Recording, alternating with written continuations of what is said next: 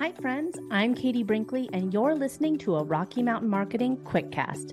These bite sized episodes are released every Thursday and are going to give you the latest news and tips in the world of social media that are happening right now. Let's dive into today's Quickcast episode. Welcome back to another Rocky Mountain Marketing Quickcast. Today, we're going to talk a little bit about Instagram. Now, I think that as many of you know, Instagram is is one of the social media platforms that I use regularly for my my own business.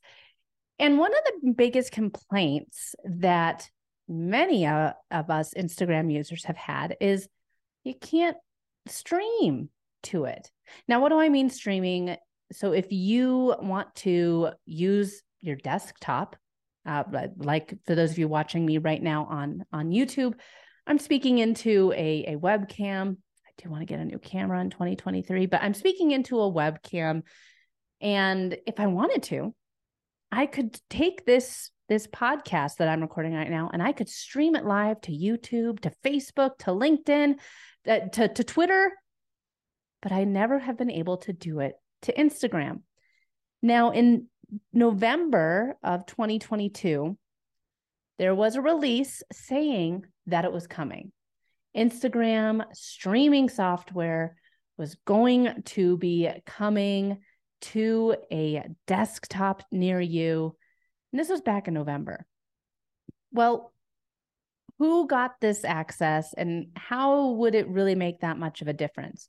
So let me back up. It's called Instagram Live Producer and this this Instagram live producer is going to allow you to have streaming software so think Zoom, StreamYard, Ecamm, Restream, all of those uh, th- third party streaming software tools uh, that utilize a stream key. You could start using that for Instagram. Now, back in December, I opened up my Instagram on desktop and I had a fantastic little message at the top saying I could now stream via desktop utilizing a stream key. So, anytime that you want to go live, this broadcasting live with streaming software, you want to make sure that your video meets the certain specifications. One thing that's different with Instagram versus all of the other platforms, so Facebook, YouTube, LinkedIn, is that the aspect ratio is different than it is for those. So if you think about it, when you're when you're utilizing when you're watching Instagram on your phone, you're holding it vertically. That is the preferred or the recommended aspect ratio for you going live using your streaming software. Most of the time, it's the landscape mode on Facebook, LinkedIn, YouTube. It's in landscape mode.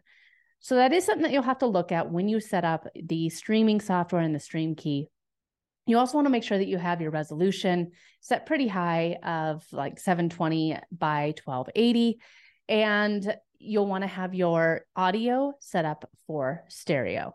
So you'll want to know which which streaming software you're going to be using. You can't just open up your desktop and go live using the webcam. You do need to use that streaming software. Again, examples are StreamYard, OBS, Ecamm, uh, Zoom. So all of those are streaming softwares.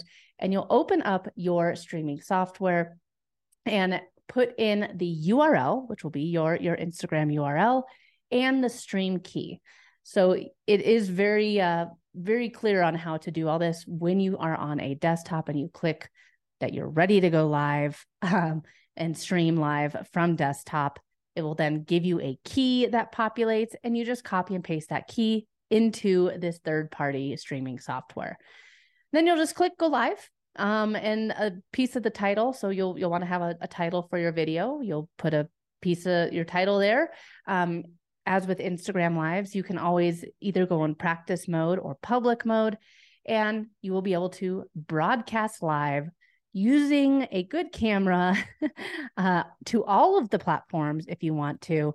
And get more eyes on your content. I've I've seen a lot of people going live uh, using a StreamYard or or, or Ecamm on a regular basis talking into their their webcam and then they set up their phone just off to the side so that they can kind of go live on all the platforms at the same time. This is a huge deal because you're no longer going to have to use your phone and just hope that your audio sounds somewhat decent as you're going into, you know, uh, your all the different social platforms. So you still get the comments that will pop up through a live. You'll be able to save your live video after it's over. This is a really big deal because I know so many people have not been going live on Instagram because it was that one extra step, because it there was one more thing that you needed to do if you wanted to go live.